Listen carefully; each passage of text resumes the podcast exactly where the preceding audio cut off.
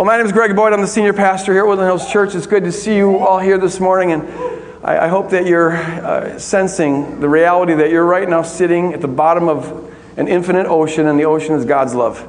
And uh, just breathe it in and let yourself drown. Uh, that's what it's all about. As I said, we're going now up to, we just read, go, go through the Bible, study the Bible verse by verse. We're up to Luke chapter 13. Before I even read that, though, I want to say this. I hope you all had a good 4th of July weekend. You have fun and get out in the sun and see some fireworks and whatnot. Um, it happens almost every 4th of July weekend that uh, on our services where someone will ask a question like, I thought you were going to do some patriotic stuff. You know, we, God bless America or something. And then sometimes people who have been here for a while even will ask the question, all of a sudden notice that we don't have any flags. It's like, where are the flags? And uh, why don't you ever like talk too much about America and, and do the kind of things, you know, the, the patriotic stuff that churches are supposed to do? And they sort of, Fourth of July is the time when they ask those sorts of questions. Um, and there's a reason for that. Uh, some people think that we're unpatriotic, but that's not it at all. It's simply that the kingdom of God is not America. God bless America. God bless every nation, but the kingdom of God's not America. And it's important to remember that. Here's, a, here's, here's an example of why a testimony. This week I met a wonderful guy. He's from Turkey. Um, and uh, it happens to be that he, some time ago, started talking with this lady who was traveling in Turkey. Uh, and he met her, and she's a Christian, and she began to talk to him a little bit about the Lord. He was raised Muslim, but kind of uh, gave up on that and really was nothing at this point, but part of, a, of an Islamic culture. And, um, but he didn't, want anything to do with religion, really. A lot of people like that. Then he was watching television and saw a portion of uh, this special done by Christiane Amanpour, uh, God's Warriors. And God's, the, the, the, documentary, it's a great documentary. It's about kind of the rise of militant fundamentalism in Islam and Judaism and Christianity. And I had the privilege of being invited to be on that documentary as sort of a contrast voice. It was really a privilege. And, and I just had a chance to say that uh, America is not the kingdom of God. Uh, the kingdom of God doesn't look like America. It doesn't look like any nation. The kingdom of God doesn't look like politics. It doesn't look like any politician. It's not about a program. The kingdom of God always looks like Jesus Christ dying on the cross for the very people who crucified him. That's what it looks like when God's reign. And, and, the job of Christians is not to solve the world's problems politically or otherwise. The job of followers of Jesus is simply to look like Jesus and to love like Jesus and to serve like Jesus. Uh, we love our enemies. The way we do warfare in the kingdom of God is not by cutting off an enemy's ear, but praying for the enemy's ear to be healed. And it's a very different kind of kingdom. The kingdom is not of this world. And I got a chance just to contrast the kingdom of God with everything else. And this man in Turkey saw that show, and a coin dropped in the slot. And for the first time, he saw that the kingdom of God is not America, and Christianity is not about America. Now, in, a lot of Islamic countries, they, they really believe us, they believe those who say that America is a Christian nation. And since they decide they don't like the nation very much, they decide they don't like Christianity very much. Finally, this guy was able to make that distinction. And to make a long story short, several weeks ago, he surrendered his life to Jesus Christ. Amen. Uh, you know, whether you like America or not is not my concern. What draws us together is the kingdom of God. And the kingdom always looks like Jesus Christ. And God is beautiful. And nations do some good things and nations do some bad things. All of them do. That's, that's just the way it runs. But the kingdom of God is always beautiful because it's run by and run under a beautiful Lord who loves like a hurricane. And you are the tree bending beneath that wind. Amen. That's why it's important. That's why it's important to keep these two things very, very distinct. And when you come here, our pledge of allegiance will always be to Jesus Christ and not to some flag. Just so you know. All right. I want to entitle this message Held for reasons that will become clear only at the very end of the message. Uh, this is, uh, we just go through the Bible, and then we're on a passage now that uh, calls for a message that if you've been to Woodland Hills Church for more than a year or so, you, you've heard some of this before, so it will be review, but it's very important review. And if you're new to Woodland Hills Church, some of this will be very new to you probably. Uh, and he may be even uh, so new that you'll have trouble receiving it, and I just encourage you to keep an open mind. Reading from Luke chapter 13, starting with verse 1. says, Now there were some present at that time who told Jesus about the Galileans whose blood Pilate had mixed with their sacrifices. Pilate slaughtered some people. Roman empire, uh, emperors would do that, sometimes just to flex their muscle to show who's in charge. Jesus responded, Do you think that these Galileans were worse sinners than all, all the other Galileans because, because they suffered this way? You think God was punishing them? I tell you, no. But I'll also tell you this unless you repent, which just means to turn around, walk in the kingdom way, you too will all perish. Or those 18 who died when the tower of Siloam fell on them. Do you think that they were more guilty than all the others living in Jerusalem? You think God was punishing them? Giving them their due? I tell you, no. But unless you repent, you too will all perish. Pray with me here for a moment. Lord, I pray, Lord, that this message would blow away like a hurricane all the cloudiness in our mind and spirit about who you really are. Give us a vision for you in all of your beauty. Collapse every defense and stronghold that we might have that won't let us believe that it really is this good, that you really are this good. It seems too good to be true. And so we protect ourselves from that. But Lord, blow away, blow away the cloudiness of our misperceptions and our judgments. For everyone in this auditorium, everyone listening on podcast or television, I just pray, Lord, that you'd open up our eyes and open up our hearts to receive your word. And I, Lord, know, Lord, that my words aren't going to do anything except insofar as you infuse them. Infuse them with your authority and make them beautiful in your name. Do it, Lord. I yield to you in Jesus' name. And all God's people said, Amen. Amen. The assumption on the part of this crowd was that um, if Pilate slaughters some people, if a tower falls on a bunch of people, well, God must be judging those people. They're getting their due.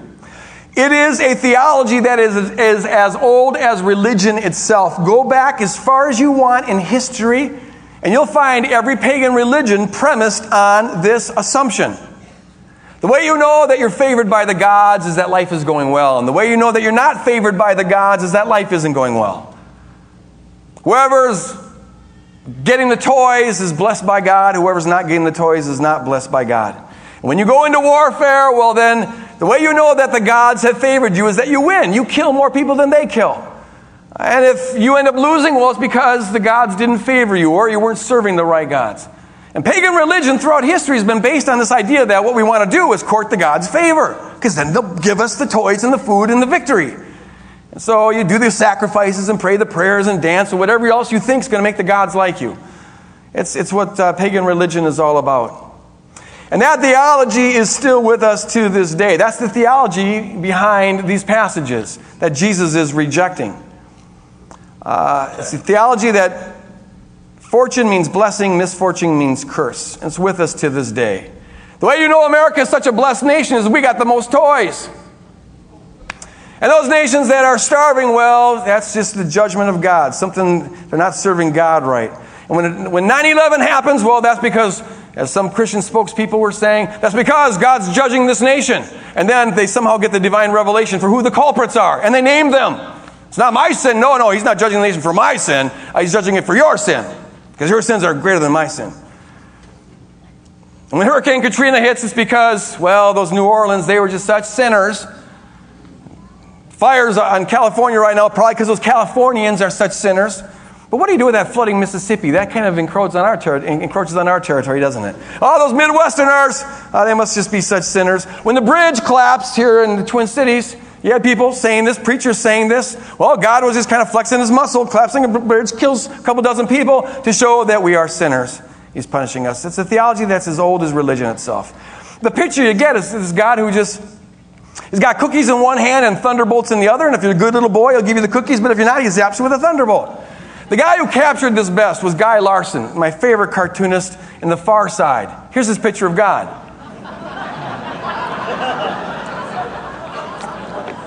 There he is, right there. His finger's right at that smite button. Those who are podcasting, you can't see this perhaps, but there's a gray bearded guy on the computer. He's got his finger above the smite button, and this one guy's going to get squashed by a falling piano here in a moment. But that's kind of people's picture of God. He's got the smite button. It's the smite button pushing God.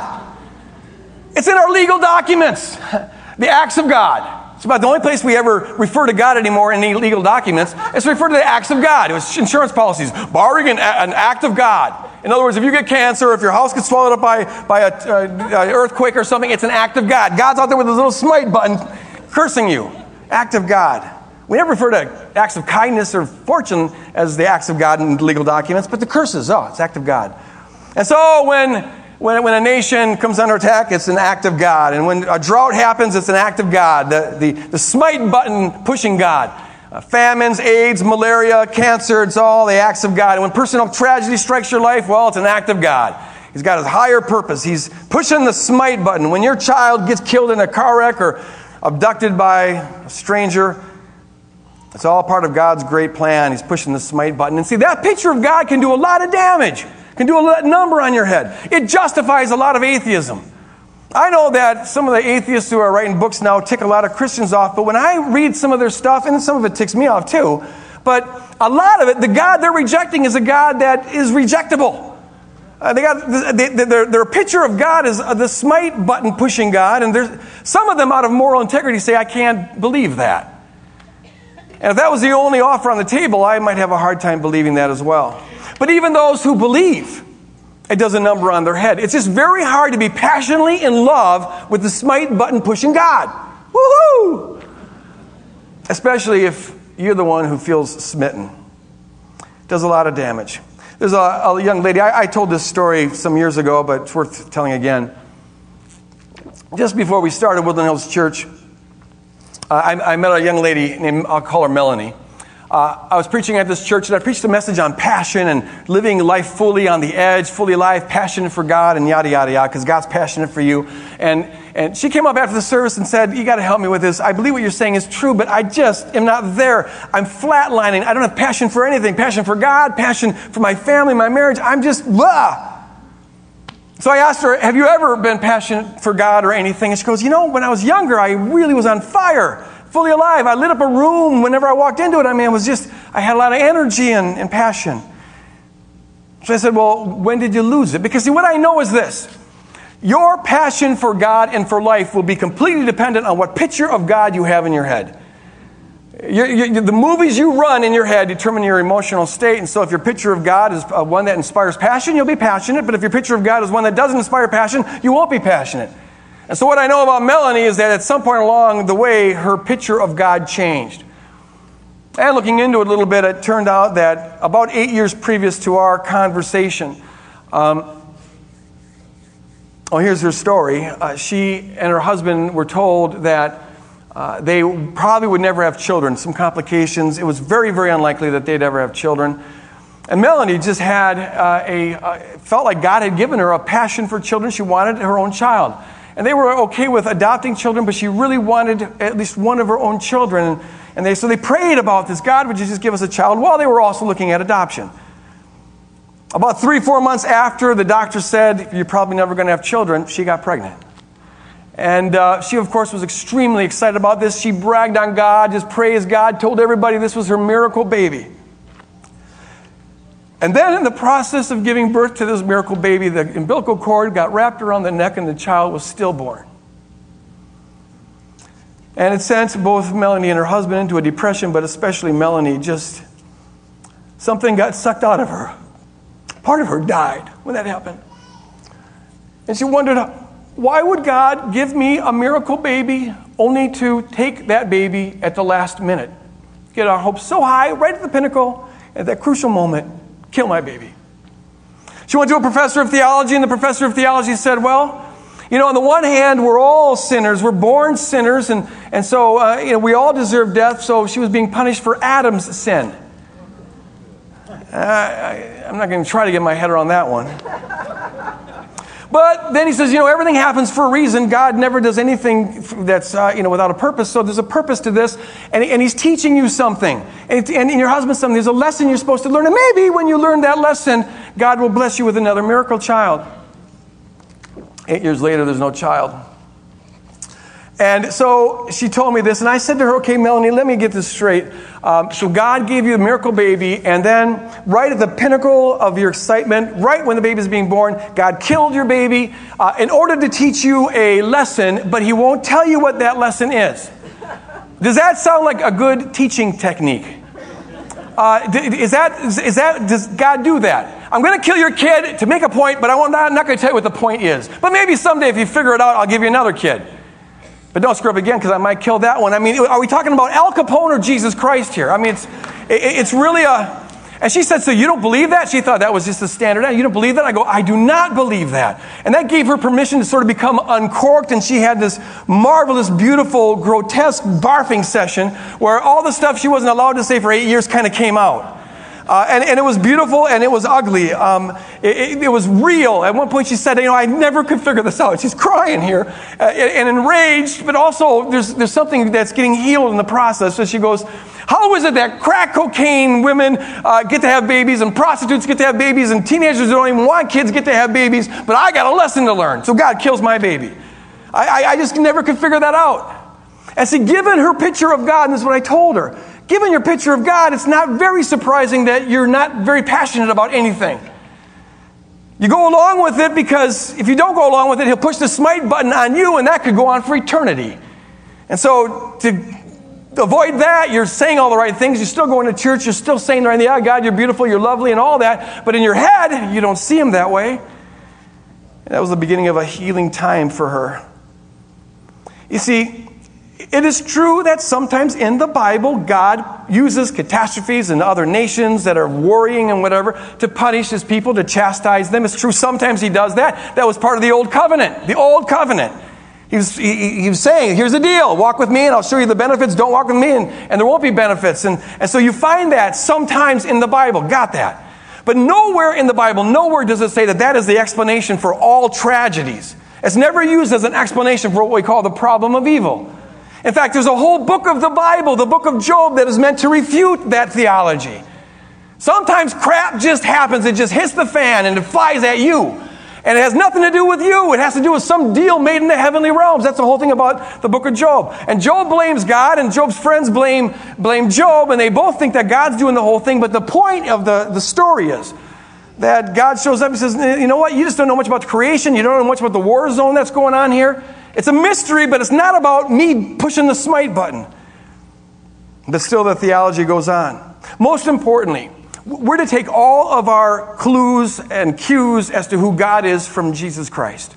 Our theology is to be centered on Jesus Christ. And Jesus never goes there. He never goes down the road of punishment theology. In fact, in the passage we read here this morning, he explicitly refutes that theology.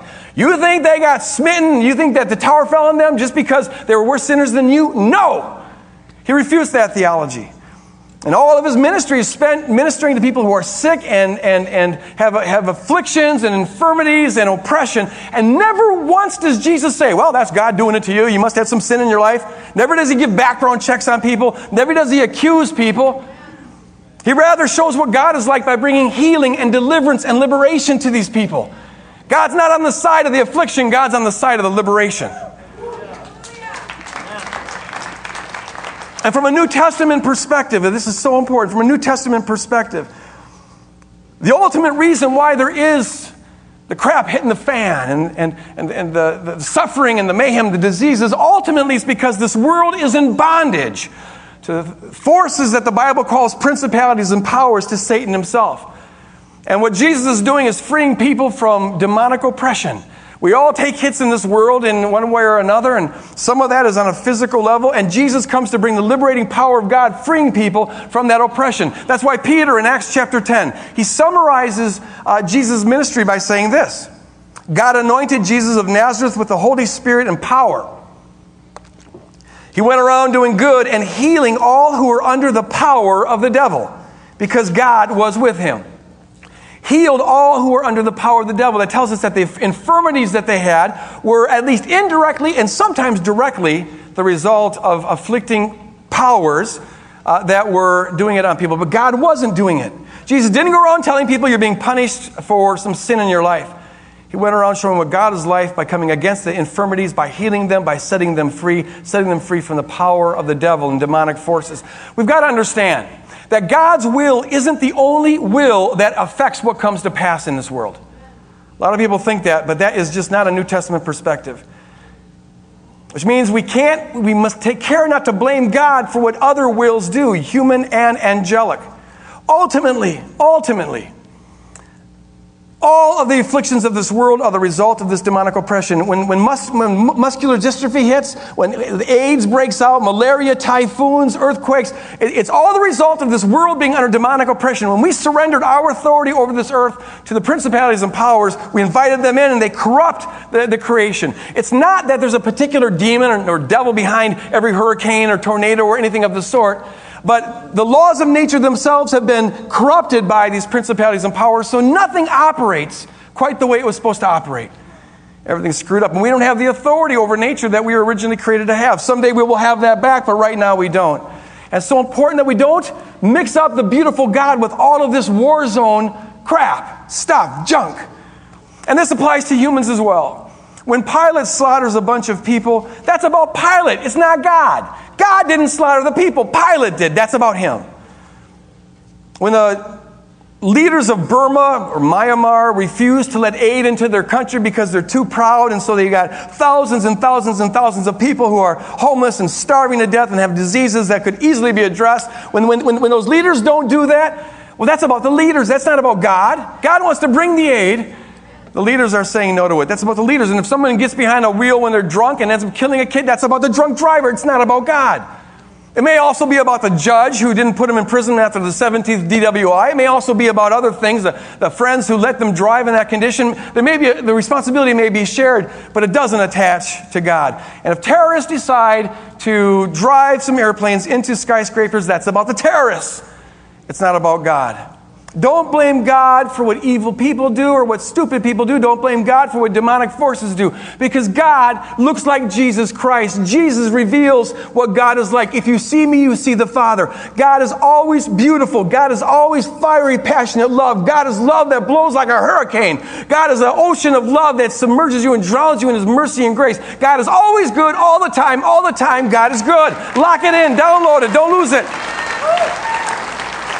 And remember that in the war zone. We live in a war zone where a lot of crusty stuff happens, but that's about the war zone. It's not about God. Keep your eyes fixed on the beautiful God. Sometimes people will say, well, what about John 9? I bet three people in this auditorium or podcasting were thinking that right now. What about John 9?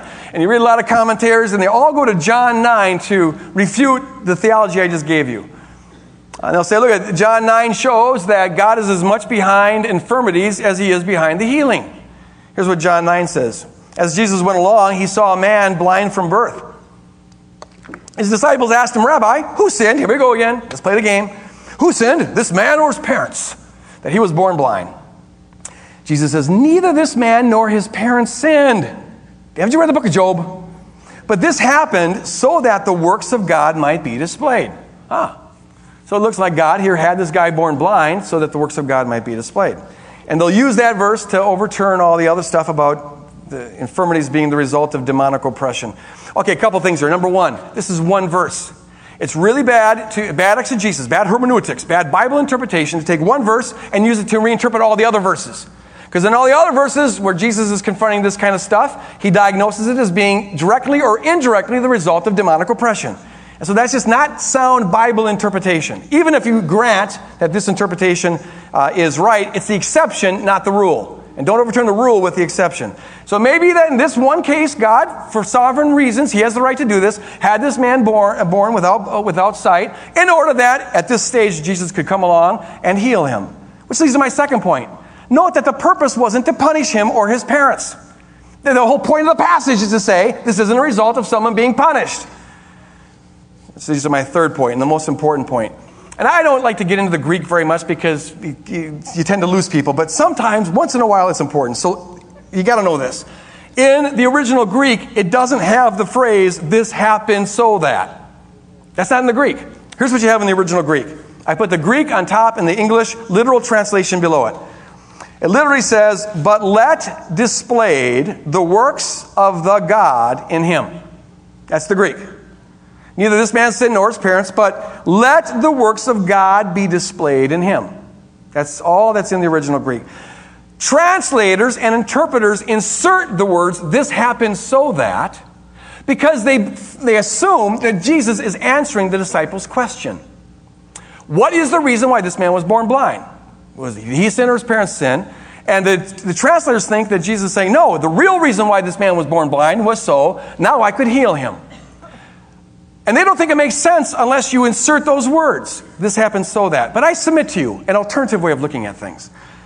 I think it makes perfect sense for Jesus simply to say, neither let the works let, let, let God be glorified, let the works of God be displayed in him.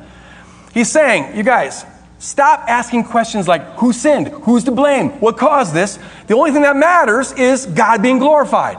Neither this man sinned nor his parents, but let God be glorified, and then he heals the guy. Makes perfect sense. You don't need to insert the words there. This is exactly what he's doing in Luke 13. Why, why did this tower fall? You know, what was the ultimate reason for this tower falling? Uh, you know, they must have been sinners. Jesus says, no! But he doesn't tell them the real reason why the towers fell. And maybe there is no real reason why the towers fall. Sometimes towers just fall. He says, No, quit going there. Here's what you ought to be concerned with. Are you right with God? Because unless you turn, you're going to perish. Uh, and so here he's saying, listen, the only thing you ought to need to be concerned with is how can God be glorified in the situation and he brings healing to that situation? Bottom line here, folks. When the child is born blind or deformed, you don't need to think God is punishing you or has any other purpose for that blindness. When the accident happens to you, when the muscular dystrophy sets in, when you are the one who gets the cancer or whatever it is, you don't need to wonder about whether God's punishing you or whether there's some other sovereign purpose to the whole thing. The only right question to ask is this Lord, how would you have me respond to this situation? How would you have me deal with this situation? How can you be glorified in this situ- situation? And when you're the one who's going through it, the question to ask is, Lord, how can I invite God in on this situation in order to begin to turn it around for good? Because the Bible promises us that in all things, Romans 8 28, in all things, God's working together for the better. In all things. It doesn't say that God causes all things for the better. It simply says that in all things, He's working for the better. Not everything happens for a divine purpose, as though there's a purpose that God has that caused the event. But everything happens with a divine purpose. And I mean by that this whatever happens, however ugly, grotesque, painful it may be, God brings a purpose to that event. And God is so ingenious at, at, at responding to evil things and painful things and turning them around that we can sometimes think that He must have been setting this thing up all along. But that wasn't the case. It's just that he's so smart. From the foundation of the world, he anticipates every possible tragedy that could ever happen, and he's got a plan in place in case it does. And when it does, boom, he's there working in it. The only question is, is will you let him in on the pain to begin to bring healing, to begin to work out good things out of this, bring a redemptive purpose to what is going on? Not everything happens for a purpose, but everything happens with a purpose. If we'll let him, if we'll let him on the inside. I read a novel uh, a couple weeks ago. I don't read many novels, and I hardly ever read Christian novels. Um, they just don't do much for me. But I had, oh, half a dozen people or so tell me, you got to read this novel because it, it, it takes your theology and puts it in a narrative form. And it's a beautiful novel. So finally, someone gave me a free copy, so I read it. And they're right. It, it, does, to a large degree, not totally, of course, but to a large degree, uh, really sort of embody uh, the theology that I, I, hold in a narrative form. Um, it's a beautiful novel. I read it on a plane, most of it on a plane, which I encourage you not to do if you read this novel because this, this has the potential to really hit you between the eyes. Um, and I found myself on a plane. Don't read it in any place where you're locked in public uh, because I found myself on a plane with this big burly guy had had a T-shirt that said "Bodybuilders of America." He's one of these humongous, muscly guys, and I'm sitting here right next to him, crying.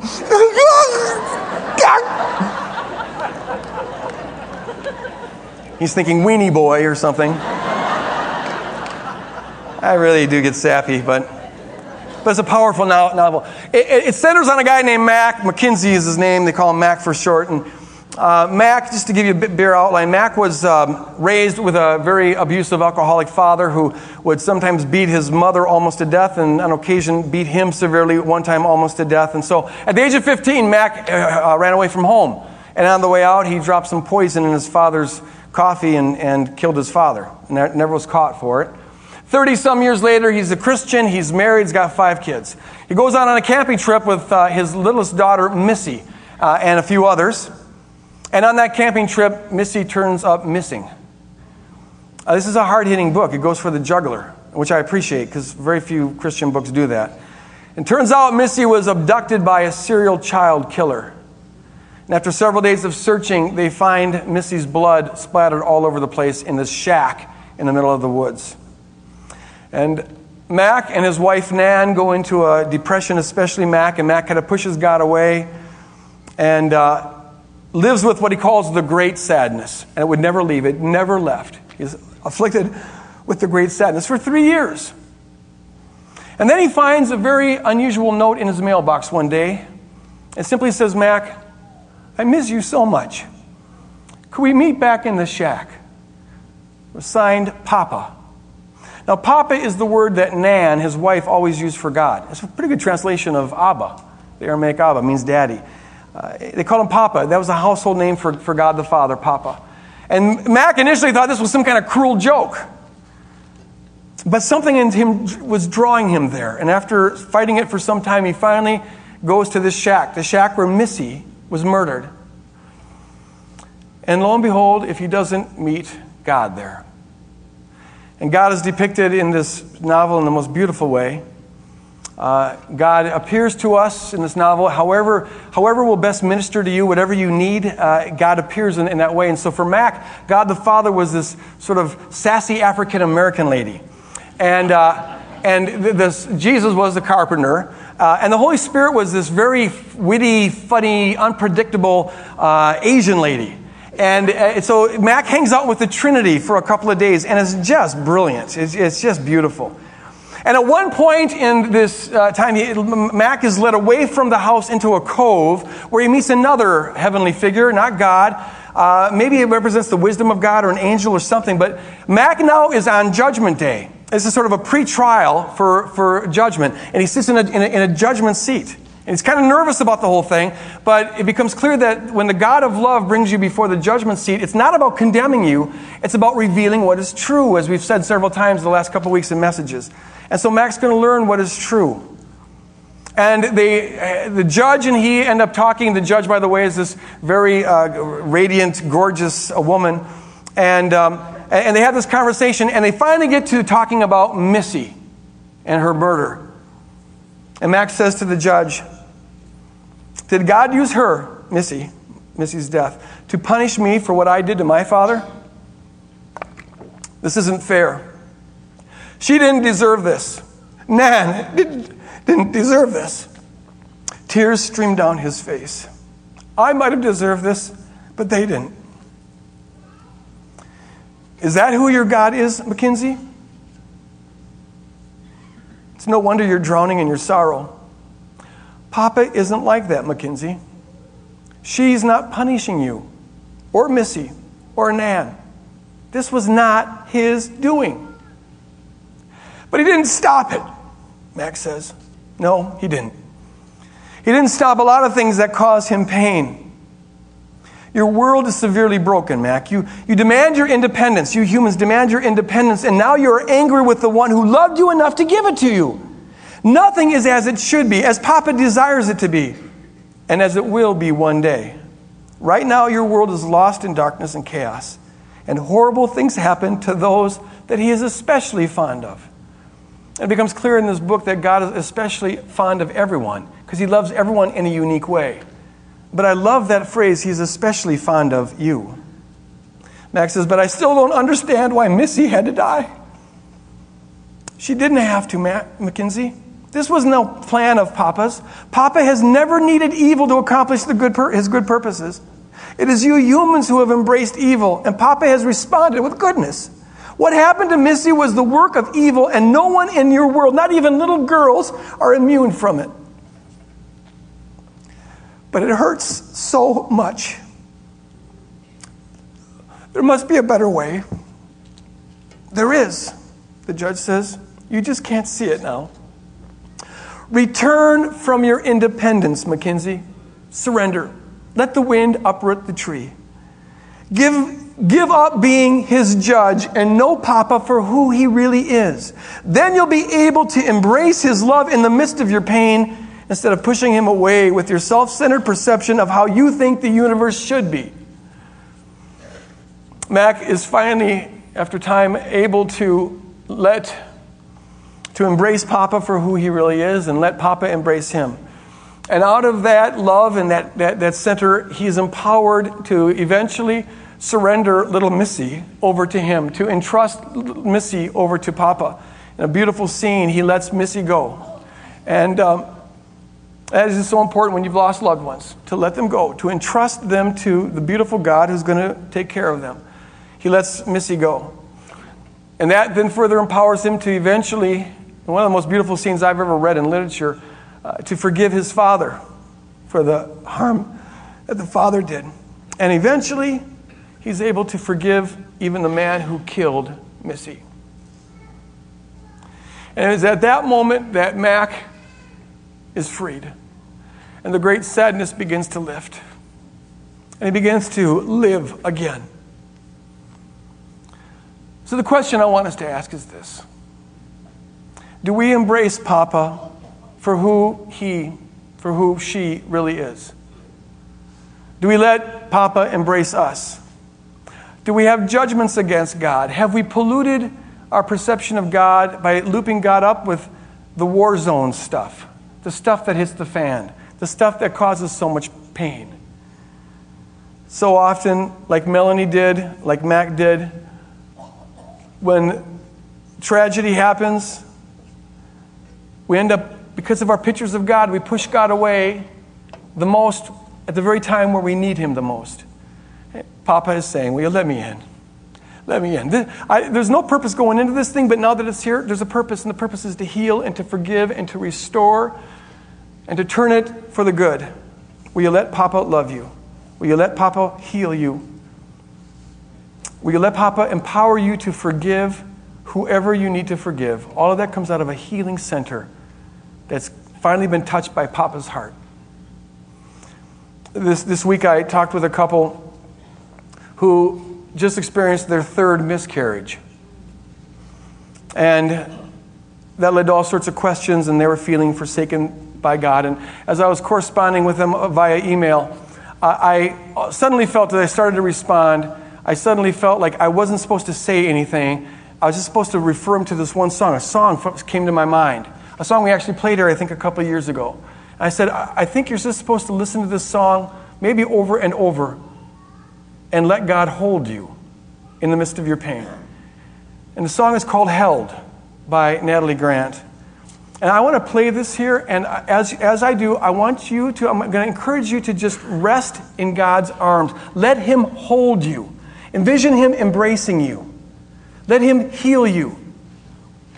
And let Him open up your eyes to see Him, Papa, for who He, she really, really is in all of His beauty held.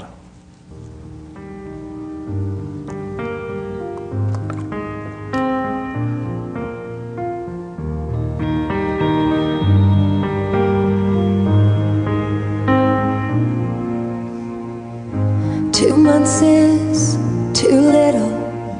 They let him go. They had no sudden healing. To think that Providence would take a child from his mother while she prays is appalling.